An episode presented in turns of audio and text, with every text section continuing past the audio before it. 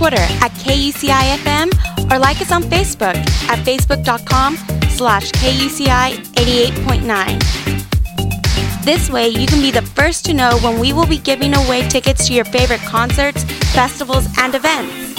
You can also call in 949-824-5824 to make a special request. KUCI, a community supporting the artistic creativity of all.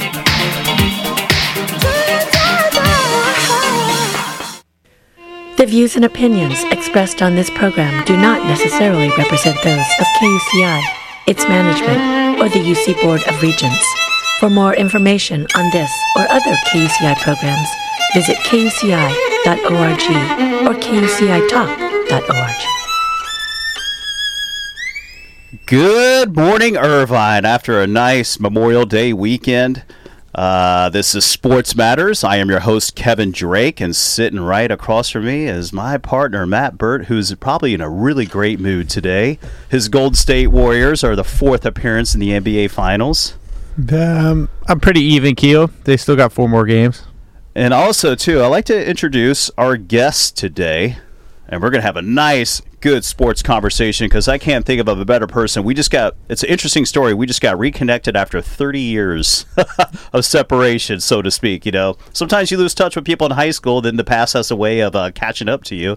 And this one was actually a good thing that the past caught up to me, if that makes sense. Anyway, I want to introduce to you Dustin Stone to the show. Dustin, can you hear me? Yes, I can. Perfect. You sound great over the air. Dustin, uh, my partner Matt Burt. How's it going, Dustin? Hey, good morning. Anyway, um, I, don't, I don't know what we could lead off with, but I guess we'll touch on NHL, just kind of get that out of the way because I know that's not your strong suit. But, Dustin. Um, yes. I do want to ask you, though, what do you think about the Las Vegas Golden Knights being their first season and they make it to the finals? I mean, isn't that a great story? That is an amazing story, yes.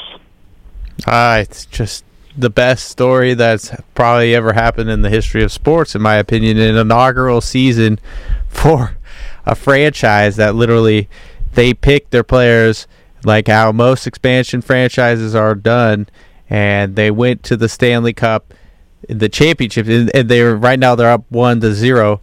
They're definitely getting a thirty for thirty movie out of them, and I, I, what they've would- done is on historic proportions. I would agree with you on that, yes. You know what's so crazy too is that Washington, it's also their first appearance to the Stanley Cup final in their 43rd season, and Las Vegas did in their first season. But to touch on what you were saying, Matt, is that these are the teams, these are the players that the other teams said, okay, they're expendable. So kind of like saying, okay, we don't want you, so to speak.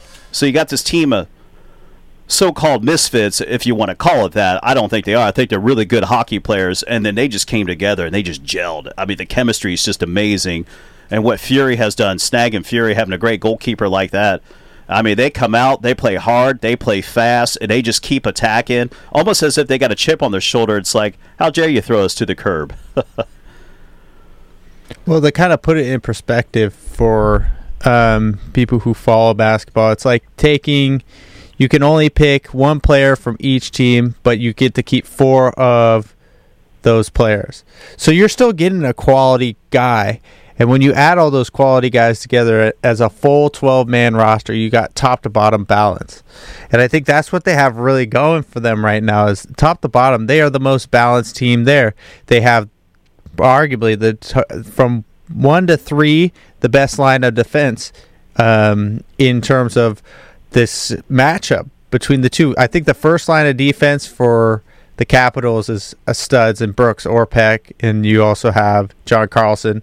So that you're not going to be able to match, but the rest of it from two to three the talent level is so skewed towards Vegas, and that's why they've been so successful. Is you get a really good They got the goaltender, and then you get all this other kind of depth, and when they all kind of mesh together, and uh, a lot of these guys are like prospects for other teams that they've been kind of waiting on for a few years, and then they go to the Vegas Knights and then they start performing. Like William Karlsson is a perfect example of that, and he's been arguably their they've been their top goal scorer. He's been their top player this season, and he was a prospect guy for the Blue Jackets. And so when you look at it, this roster is just stacked. It is. And here's a couple other elements too, Dustin. You know, in Las Vegas, it gets really hot, and one element that they're battling now, uh, Alexander o- o- Ovechkin, their best player for the Washington Capitals, had said, you know, the it's just getting adjusted. He goes, it was the nerves getting adjusted. He goes to T-Mobile Arena was just so el- electrifying. He goes, the fans were so into it, and just that energy, so it just kind of made them nervous. The anxiety was high, but also the ice is slushy. Uh, you can do what you can with the. With the arena itself, you know, try to cool it down, but with the heat outside, Yeah. it makes its way inside, and it just so it kind of slows things down. So it's more of an advantage for Las Vegas because they kind of been playing on that all year, and they've been playing it through the playoffs. But that's just something, you know. Yeah. I know Phoenix has a hockey team, but yeah, you know. But just the heat, the, the desert heat, especially in Las Vegas. I mean, they're in one. You know, right now they're getting their 100 degree temps, sometimes 110 degrees.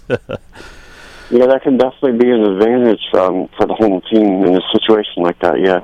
But I mean, t- to to your point, like, yeah, it affects other teams, but they've been winning on the road. Like They've been winning everywhere. They've been winning everywhere, so it's, it's kind of like toss that out the window. I mean, if if the Capitals go back and they win two games, like let's assume that, you know, the Knights win game two, and in this perspective, the Knights win game two. Who knows who's going to win in sports? Like, But look at the run. They swept the Kings in the first round. Yep. They essentially okay. They lost the first game to Winnipeg, but they swept Winnipeg out of the playoffs. gentlemen sweep, straight. and then the, Gentlemen the sh-. I think I I went back The to San saying Jose was that was uh, a that was a great battle. I, that's what I said. I said that the, when we looked at that series, I said Yeah. the winner of that series would go to the Stanley Cup and win the You Stanley it. Cup. Just because the the speed of both the teams, I mean, like, yeah, you, you, it's a little bit like to your point. The the the conditions on the ice aren't favorable for the visiting team. Now, Dustin, I do have to introduce you to Matt's crystal ball. I'm telling you, this guy he, he just nails it when he does the crystal ball. And that San Jose, the winner of the San Jose Las Vegas, was the crystal ball pick, and he's right. Yes. And look who's at Yeah. Las Vegas is in the finals. I mean. Well, I, it's not over yet. I think this is going to be a not great over. series. It's, I think it's still going to go seven games. I think it's going to be a great series. I think both teams fought really hard to get get there. Las Vegas definitely has a chip on their shoulder, no question about that.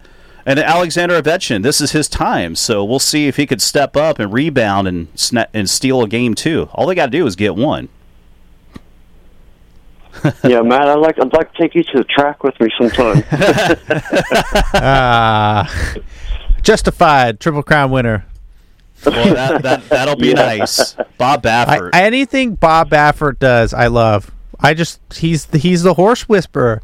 He like gets into the stable and he's like, and the horse is like, all right, nay, nay, nay, and then he wins the race.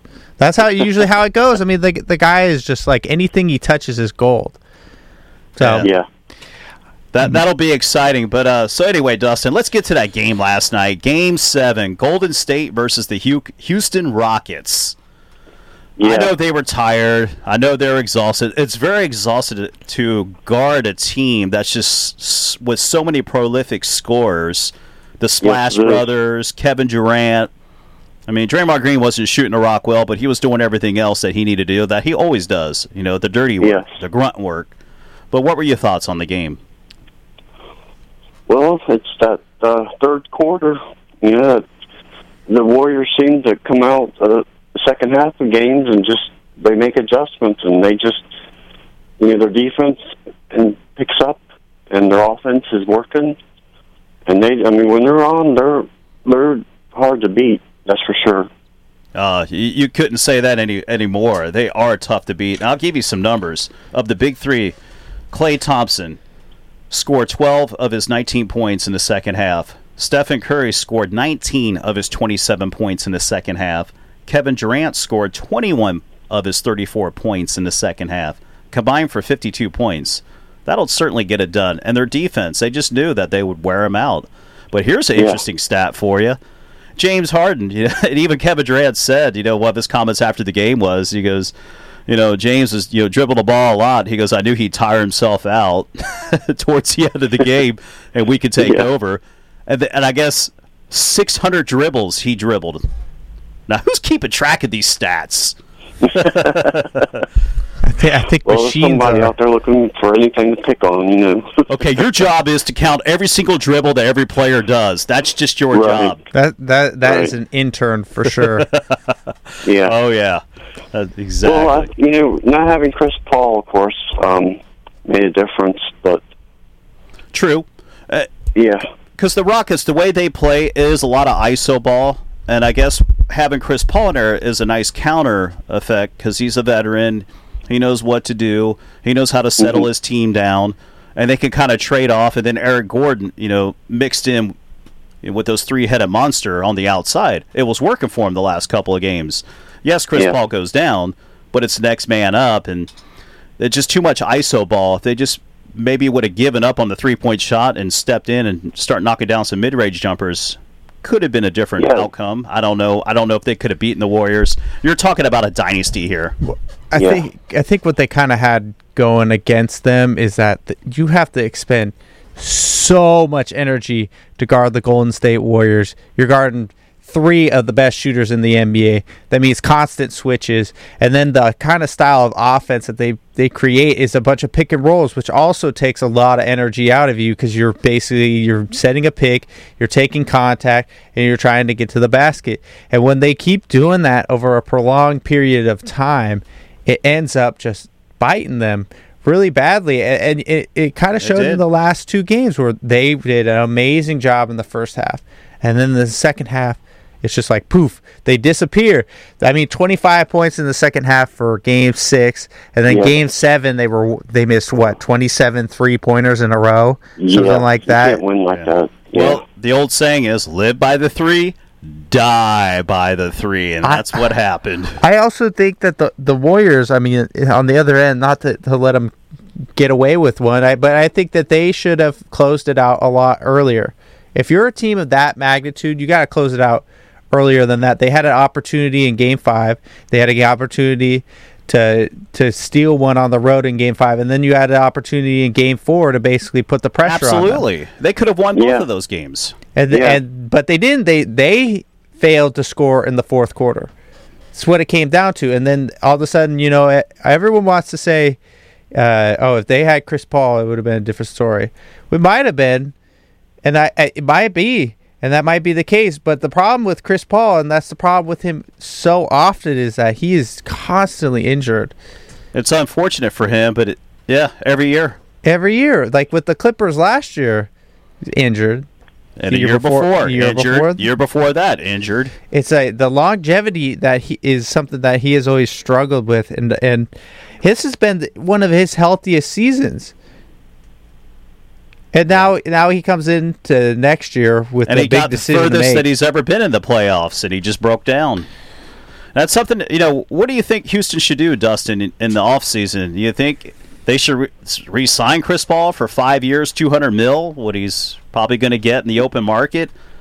Or do you No, I don't.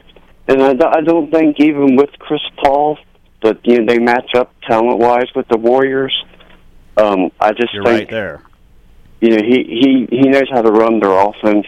Um, you know, as a point guard more so than Harden.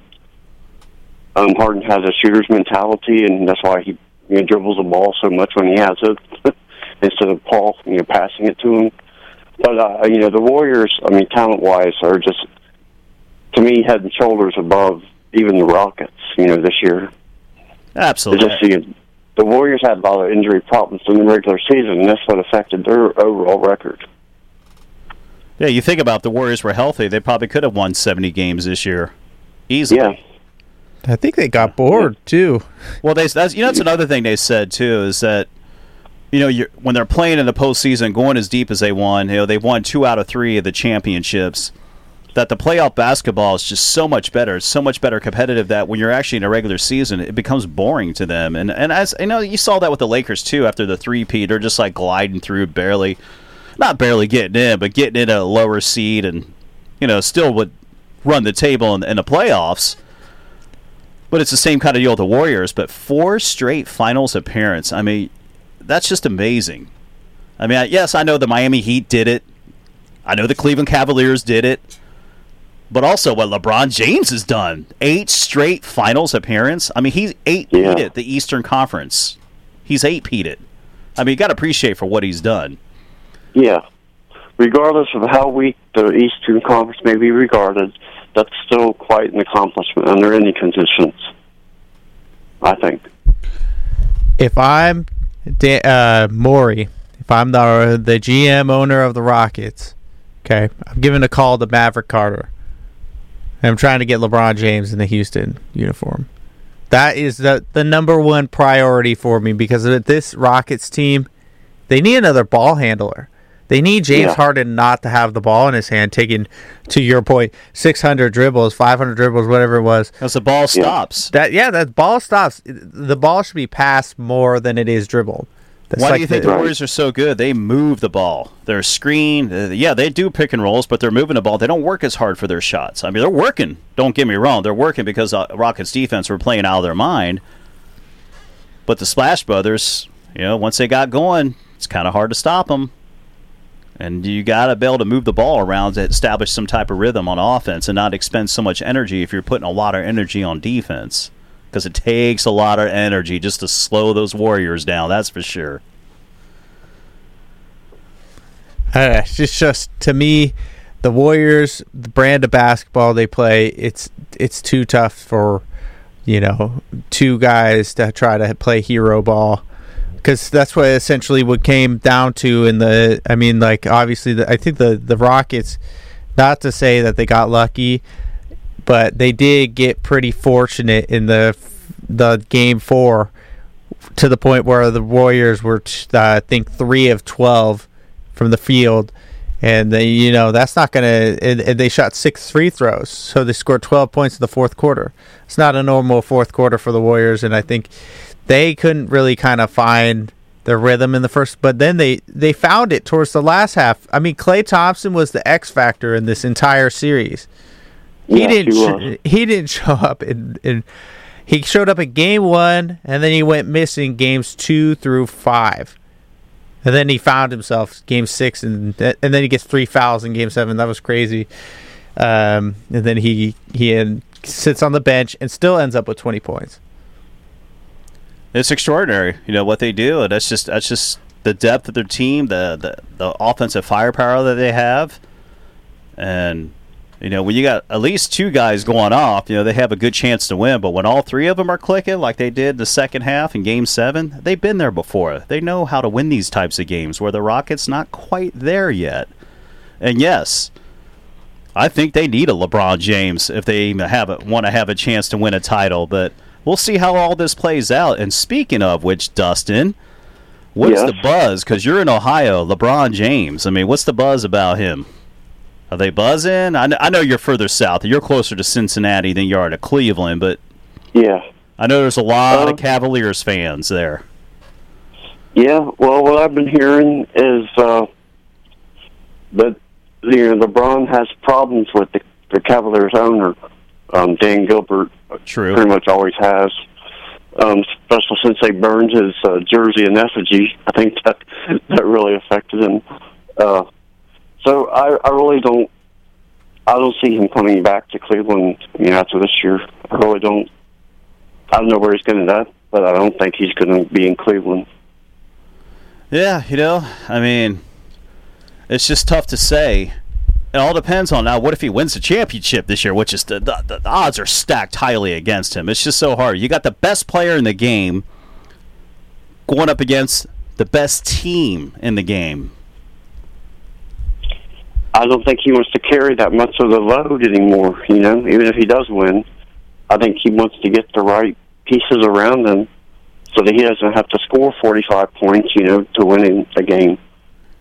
That's just, I mean, that's my opinion. Well, I, th- I think it, it all depends on what the Cavs GM Koby ends up doing. If he is going to go out and get some superstars to build around LeBron, maybe that's a different story. Maybe he wants to stay. But if he fails to do that, I could see him going to Philadelphia, to Houston, I don't know. Even the Lakers. You know, it's Uh, when yeah. you yeah when you think about that, he's won the East eight straight times. He's eight peat it. You think he might want to stay in the East and keep stacking up, had- just to have opportunities to play championships. So he just tied Magic Johnson for the most finals appearance, nine. Magic went to nine finals and won five. LeBron's at his ninth appearance. That's just that's an amazing feat right there. And when I was watching that game seven, I just I just watched the greatness of LeBron. I just truly enjoyed it. I just enjoyed how he just controlled that game. It's a chess match. You know, you get in these seven game series, you make adjustments after game one. It's a chess piece. You're you're just constantly playing chess and conserving your energy into when you when you need to use it, when you need to get a bucket to get your team going. But LeBron stayed true to his teammates. He kept giving them the ball, even though they were missing. Sometimes the ball was getting turned over, but they did knock down some shots. He instilled confidence in his teammates. Now it's going to take a hellacious effort from the Cleveland Cavaliers to make this finals competitive, and hopefully it could go six games, maybe seven. It'd be nice, you know. I mean, everybody in the world like to see a nice seven-game series, but with the Warriors, I know Matt will t- probably disagree. He'll probably say Warriors in five, which that's likely to happen. But what do you think? You think Cleveland has a chance, Dustin? Oh well, with LeBron, you know, there's you never say never, but uh, I think winning one game would be an accomplishment for Cleveland. Yeah, I, I mean I, that's that's why I see them winning one. You know, probably the most. Because I was think once Golden State gets rolling, it, they're just impossible to stop. I think that the Cavaliers are coming into this series with exactly what they want. Being the underdogs, having a new look team, and still having LeBron James.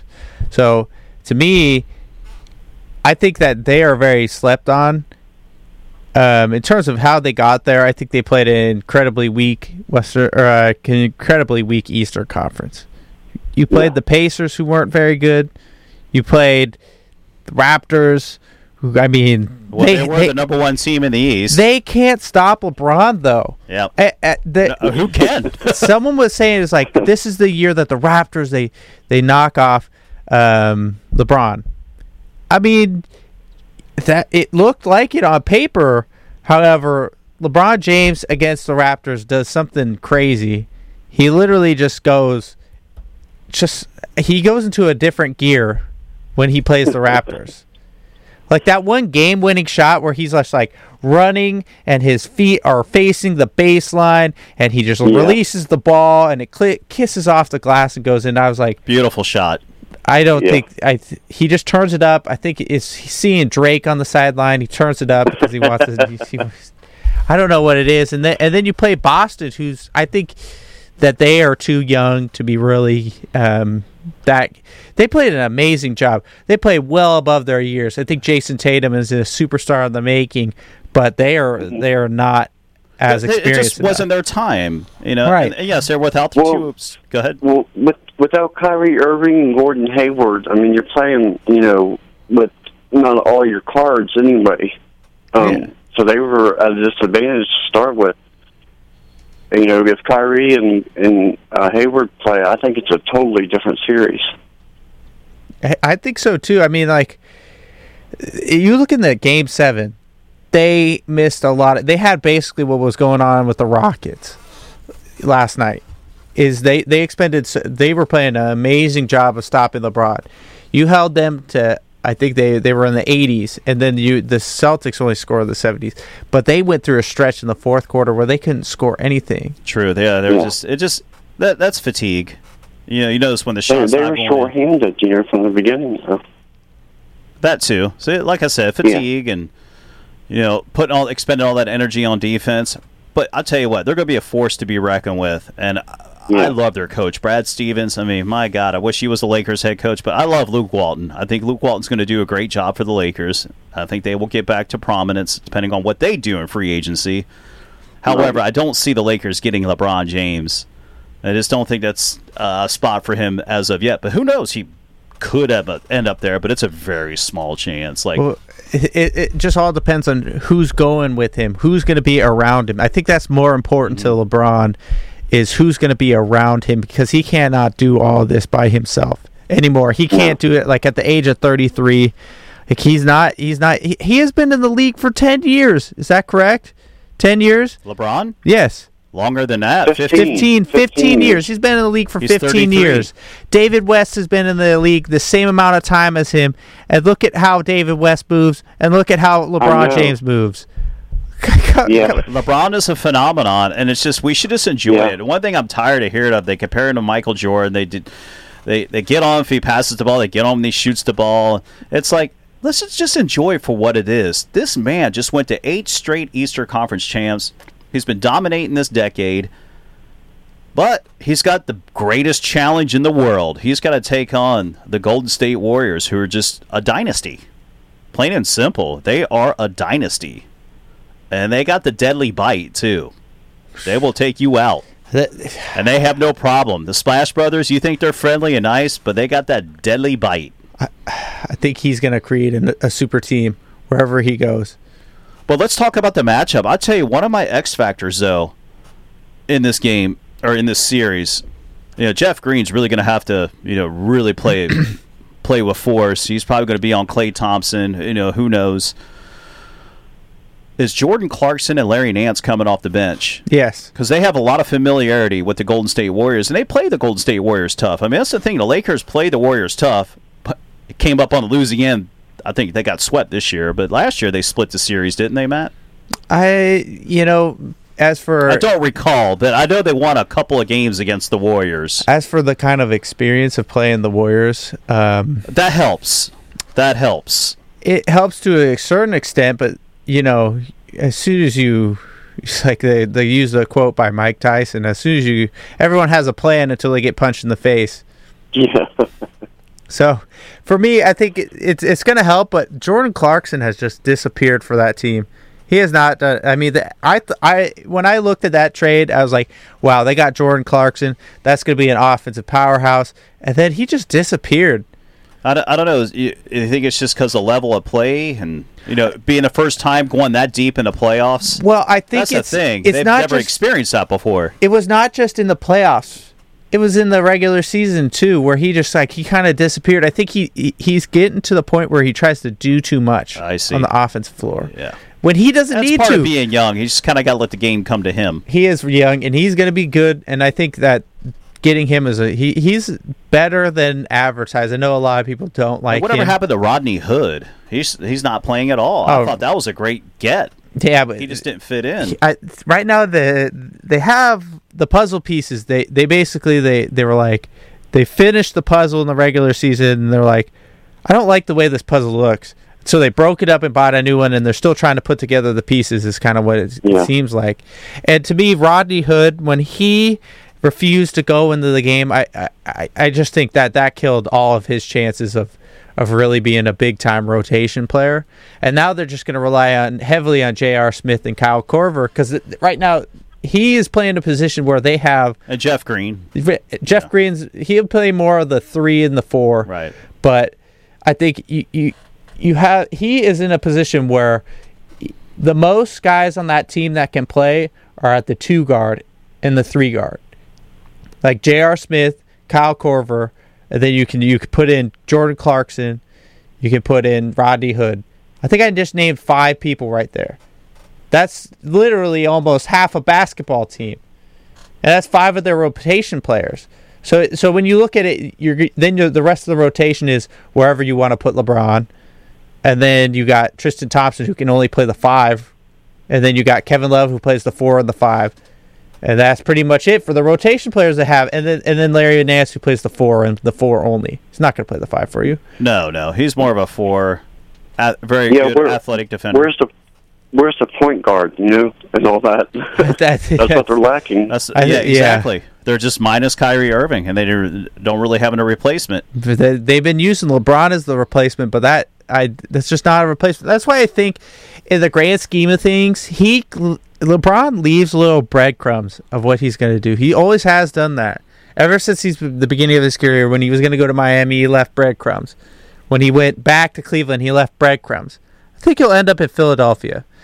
For one reason, it all depends on what who they bring in in terms of the Cavs. If they can bring in a marquee superstar, let's say they bring in Boogie Cousins, and then they, they figure out a way to, to fit his max contract in, maybe he'll stay because then he's got another player to play with. Or they make a trade. It's so hard to say, but you know he's going to stay in a, in a position where he can compete for w- championships. But the, the point is, is he said to Ben Simmons, he said, "You are the next king in waiting." He said that. Mm-hmm. That's I think pretty that's cool. a, I think that's a be- breadcrumb right there. I mean, if I'm a duck, I'm taking that breadcrumb, and I'm a duck in this situation. So, I, I think that'd be a good fit for LeBron. Yeah, Philadelphia. but I, I- it's just such a great story. Him being in, being in, you know, Northeast Ohio. Is it Northeast Ohio? You're don't right. Yeah. But Yeah. I think he's born and raised there. He's the number one pick there. Came Right. back there. Him leaving again. Oh, it would You know tear them. what? But I, I don't think it would. Honestly, he came back. He won Cleveland a championship. He he took Cleveland to four straight finals, and this one hasn't Yeah. been played yet.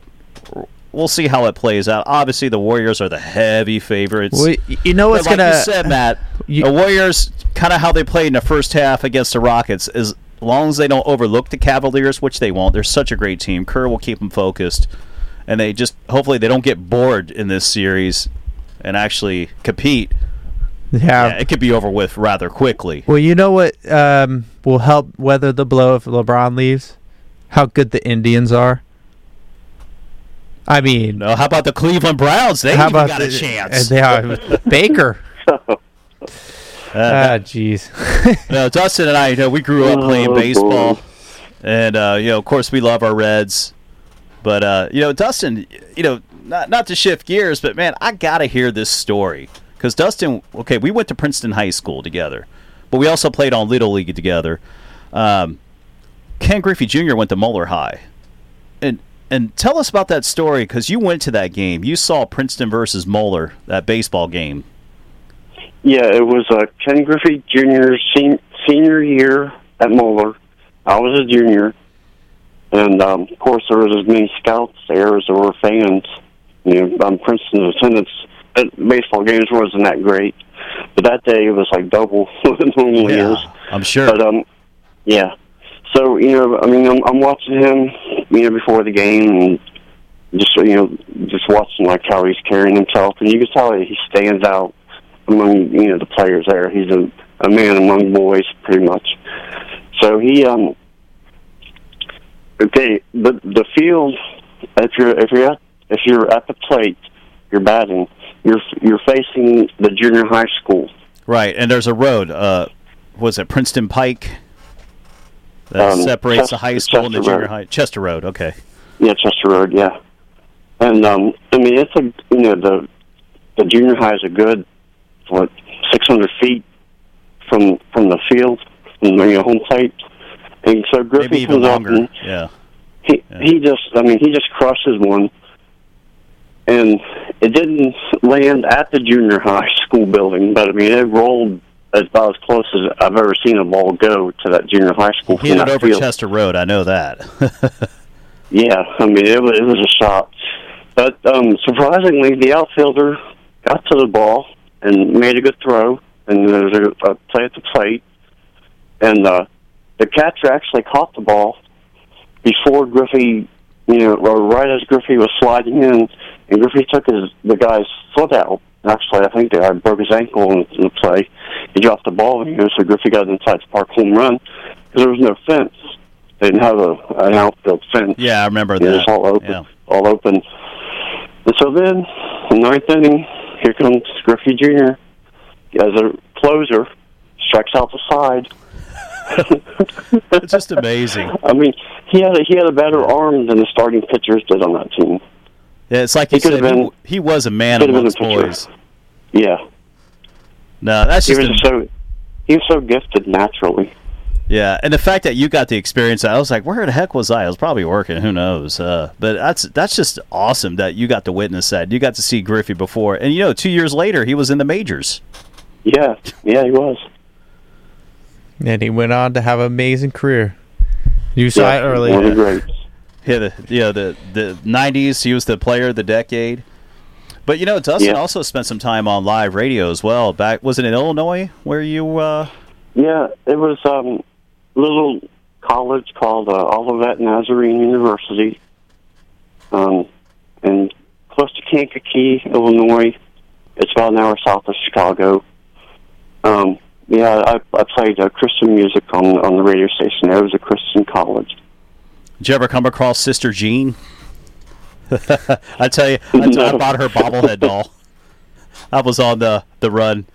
Yeah, I think you were telling me one time too, where I think it was Loyola Chicago. The last time they actually won an NCAA championship, they beat Cincinnati.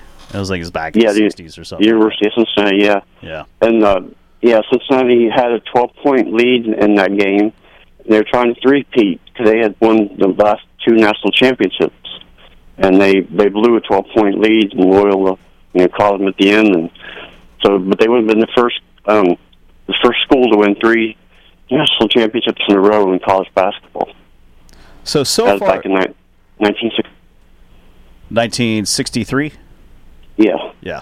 Sorry to cut you off. I wanted to ask you. Okay. So far, th- this Major League Baseball season, what player have you really noticed, like you took watch on, that's kind of caught your eye, like a new? Oh, I would say, I would say, I mean, he had a good year last year, but I would say Mookie Betts is really, really off to a good start this year.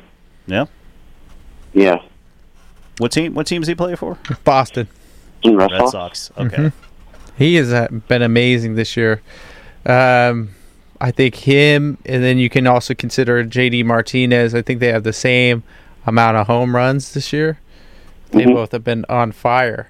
So Yeah, Boston Red Sox are a very legitimate team, and and then you look at the the other side of the rivalry. You got the New York Yankees being the first team to have, with the, I think it's the first forty games have four players with ten home runs. That's yeah. You kind of They- knew they that was got going some- to. they got some thump in their lineup. Yeah, Well, I also think it's it's they should have an asterisk playing in Yankee Stadium because that short porch in right field is just like what is it three three. It's got to be like three nineteen something like that, and the ball just carries Yeah. out there with the wind. So I, a lot of those Yeah. home runs are out to that right field.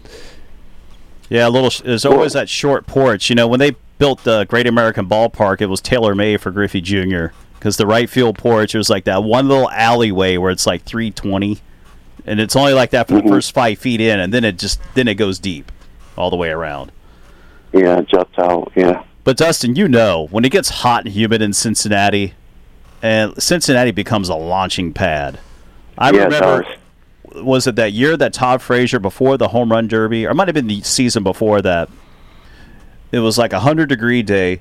Todd Frazier had swung at a ball. The bat had slipped out of his hands, and for a split second, the bat was weightless, and it connected with the pitch, and he still got a home run. Only in Cincinnati. That was Yeah, one I thing think- stuck out to me. That, I think it's that Ohio River effect. yes, it does. Yeah, when it gets hot out like that, that ball just jumps out of the park. But Yeah. the player that kind of you know that's caught my attention. Obviously, I've I've got involved in the manias. Shohei Ohtani. Shohei.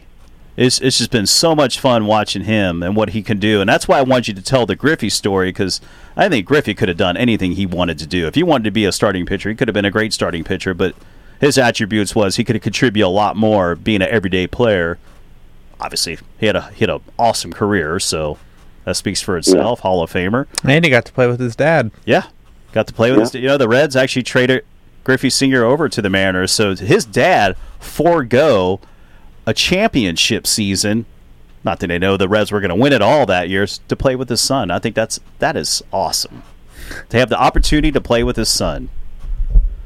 And then uh, cue the music for Cats in the Cradle. I thought it was pretty impressive when they both had a home run in the same game. Yeah, That, you know, the first time ever been back done. to back. They did it back to back. Yes. Yeah, Back to back. Yes. I remember that. Well, I, for, Shohei Ohtani, I mean, for him to have this level of success this early on is he has beat the what my opinion of the this whole situation was going to be. He beat my expectations by a lot. Um, I didn't expect him to be this good of a hitter. I really Yeah. didn't. I expected him to be kind of like maybe like a th- they when he was coming over. I guess the comparison in the hitting wise was a Hideki. Um, oh, he played for the Angels and the Yankees. Hideki is Matsui. Matsui. Matsui, yeah. Yeah. Hideki Matsui. Uh, that was what he was projected to do, and I was like, Hideki Matsui was a great hitter. He was, he was the five hole on that Yankees team when they won the World Series, and that team was stacked. hmm So uh, to me, it's like, I think he's the real deal. And then you also have the other real deal on the t- same team at the same time. Like you should go.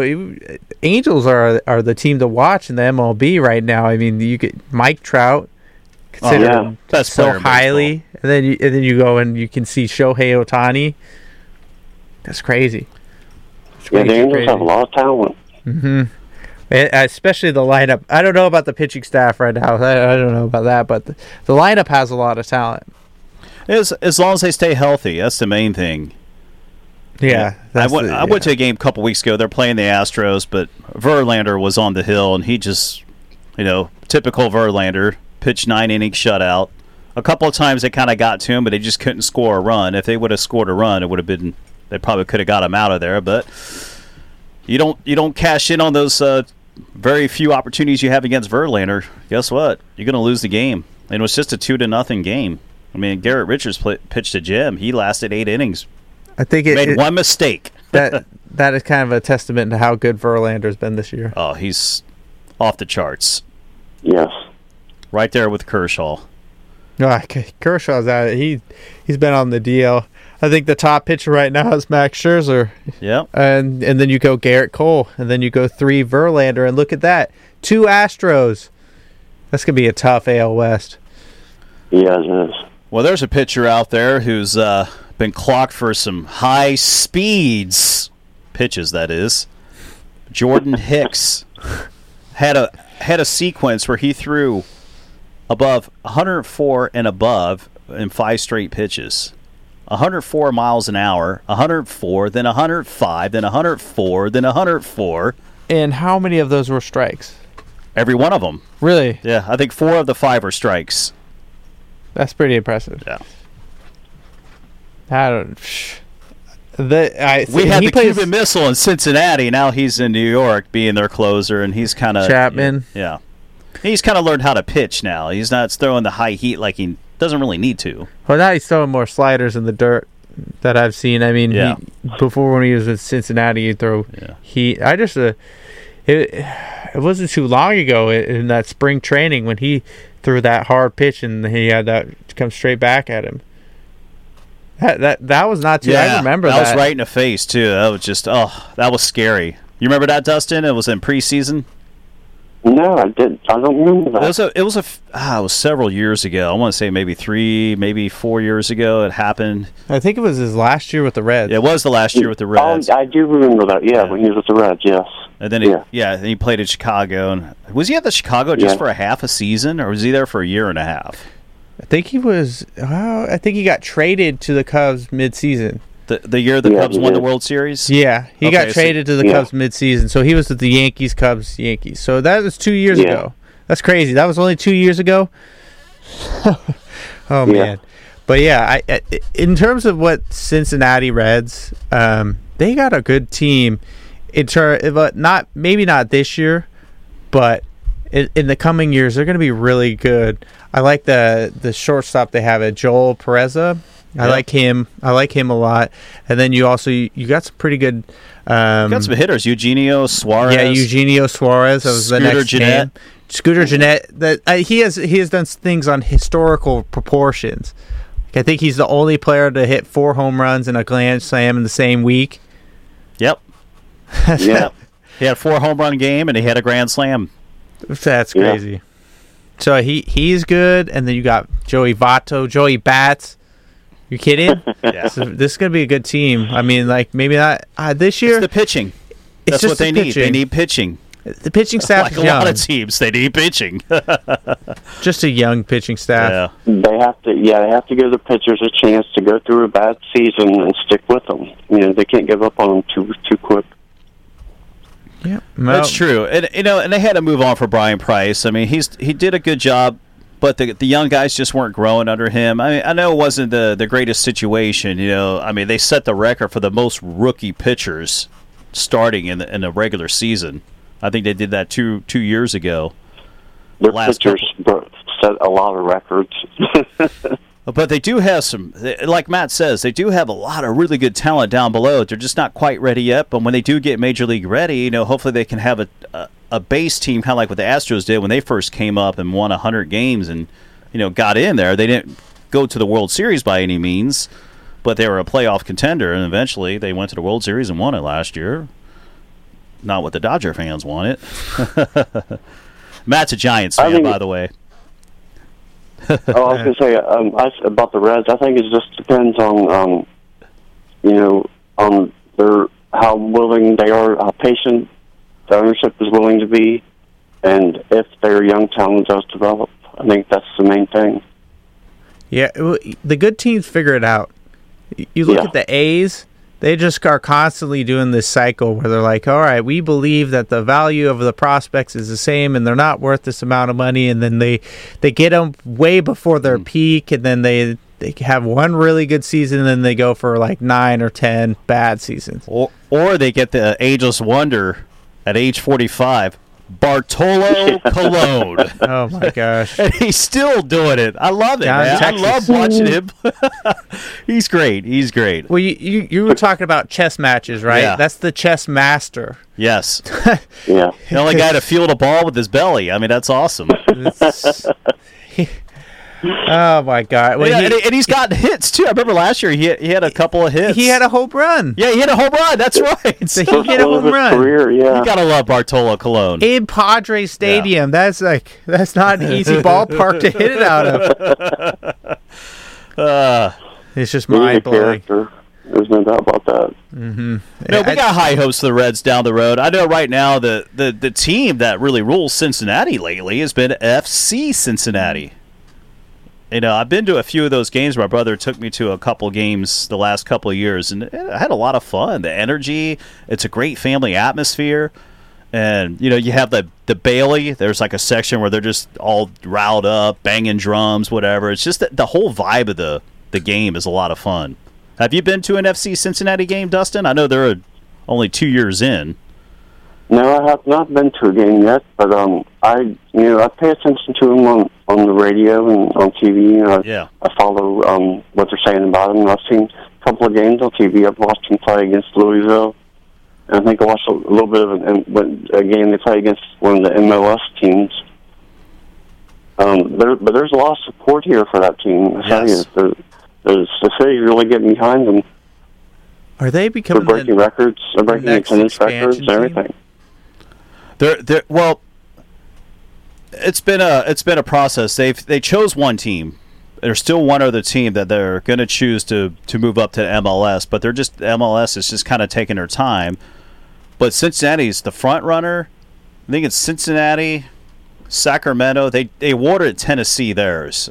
They gave Tennessee theirs. well, yeah. I, I mean, I think it's Nashville. So Yeah, Nashville got sense. got their MLS team, but there's still one other and, in Kansas City. So between Kansas City, Sacramento, and Ca- Cincinnati, No, Kansas City has an MLS team. they do. Okay, um, it's one of those teams out there in the Midwest. I just don't recall which one. Well, I if you're looking at it on paper, and I'm looking at it from a geographical and, and populations perspective, doesn't Cincinnati have more people than Sacramento? They do, and there's also the Northern Kentucky area. So you got a lot, the tri-state area. You know, the Southeast Indiana, Then they'll probably get a franchise. and they have the support. I mean, they're they're breaking records. They broke a record. This is the third season they're starting. They broke a, their attendance record on their opening game, and they're playing at the University of Cincinnati Stadium. So eventually, they're going to have their own stadium. You know what I'll say is if any franchise team, any major sport puts a team in Austin, Texas, that team is going to be rallied around because there's no professional sports teams in Austin, Texas. That would actually be really true. cool. At that, and I think Tucson too, Tucson, Arizona, because there's no, there's no professional sports teams there, and, and people were rallying. Well, around that's it. because it's too hot there. they you talk about slushy hockey th- i think they do have a minor league a minor league hockey Yeah. team and i bet you it's just like they're playing on like slurpees Well, Dustin, man, we really enjoyed having you on the program this morning. I know we're getting, we're, getting, we're getting low on time. I mean, I do want to throw a little French Open in there. Obviously, it just kicked off on the Memorial Day weekend, so you not only you had two epic Game Sevens, and then the first game, the NHL, you know, finals. You know, French Open just opened up. So right now, real quick, just give you a little update. Nadal and Djokovic are still alive. Obviously, the king of clay. He's probably going to be in the finals. The, now, the draw that he has, there's only really two high players. And Dustin, you were talking about this guy, Del Potro, can Yeah. definitely challenge Nadal. Ch- and- and Marin Cilic, who's the number three guy in the world. So we'll see. We'll see if they can. But that's it. And Djokovic, on his side, he's going to have to go through Dimitrov, Dominic Thiem, and Zverev. So Is that, that- that- Zverev is the, the German guy that's really tough. He's like ranked number two. i can't even tell if that's a hard or an easy path for him It's it's a little bit more difficult, but Djokovic Okay. seems like he's he's coming back. What I'm saying is, if Djokovic could get through his tough draw, he will meet up with Nadal in the final. No. That will make a really nice French Open final. now what's is it on clay It's on clay. okay It's the last clay tournament, and then grass season starts. i don't think anyone's gonna stop nadal no. No, I don't either. how many tournaments has he won consecutively on clay Uh, just one because he lost. Uh, He lost one? Okay. He, lo- he finally uh, he lost to Dominic Thiem in Madrid. but before that what's his He, longest he had a he had like ah geez he probably won like nine consecutive, ten consecutive, something along nine those lines. consecutive tournaments. Tournaments I'm thinking about clay. that from a golf perspective, and that is unheard of. Yeah. But here's the thing: he has to win the French Open to keep his points and to keep his ranking. Oh, so there's pressure on him. Yes, because you lose those points. So like if he gets knocked out, if he makes it to the finals, he'll lose half his points. Now, if I remember correctly, Djokovic is coming back from injury, right? Yes, Is Jo- it is it harder to play on clay after an injury? Is it slower or Well, faster? he, he's actually been playing though. Djokovic actually did a couple tune-ups. He didn't really do so well in Miami Open and uh, and the Indian Wells. He was out in the first round, but now he's he's gotten up to speed. He's played in some other smaller tournaments where he's kind of gone a little bit deeper each time. So the French Open, you know, he's going to be ready. But yes, clay is slower and it requires more energy, and you literally have to play tennis. well, if it There's requires no easy points. if it requires more energy, I mean, it's gonna be tough for Djokovic because it, it sounds Yeah. like he doesn't have a big enough sample size. but it'd just be cool to see, you know, him back going Yeah, up against still. Nadal. He's not going to beat Nadal. and he's The always king of clay. entertaining. he's just an entertaining guy. Well, Dustin, w- once again, man, thank you for joining us on the on the show this morning. But we are running out of time. But we have the gold standard coming up, and who is that? That is Claudia Chambal, Ask a Leader, and she's you know we got the heart of the elections. We got a big election coming up June fifth, so she's got a spectacular show. And what do we have here? Ah. Hi, Claudia. So, good morning, Claudia. You can read the pop-up instructions to your Okay, listeners. she's Read giving it. Up, she's giving up a little. The pop-up van's here for early voting on campus. Claudia just handed me over.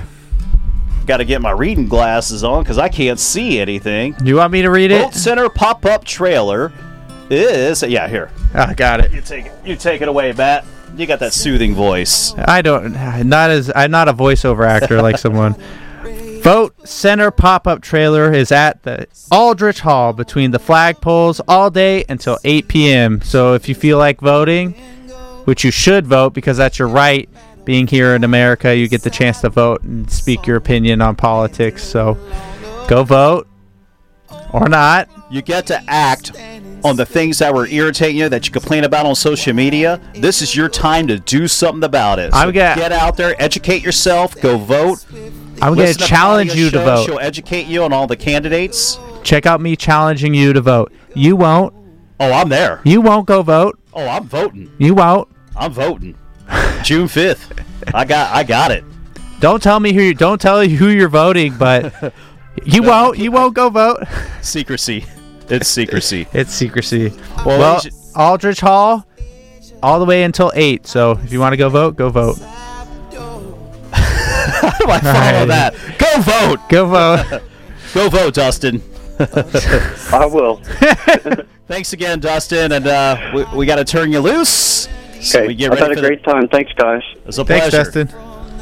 Dustin Stone, man, one of my great friends who I've always admired. I'm glad we got back in contact, and we're going to be friends for life. But this concludes this episode of Sports Matters. I will have it up on SoundCloud. And also, you could go to kuci.org and click tune in, where you can catch all of our shows. Yes, I did say all of All. our shows. And just like how I love all my grandmas. That is a great close.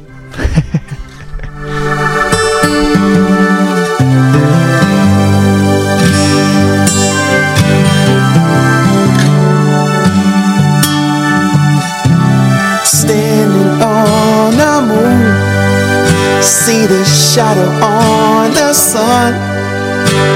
Standing on the moon, stars go fading one by one. I hear a cry of victory, another of defeat. A old age lullaby down on some forgotten street, forgotten street.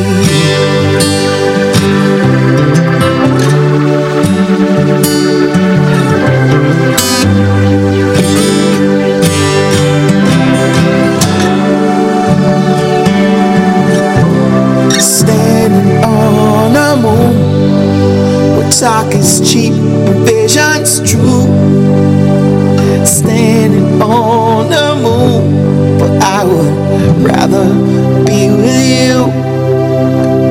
Somewhere in San Francisco, on the back porch of July, looking up to you in heaven, in the crescent in the sky, in the sky.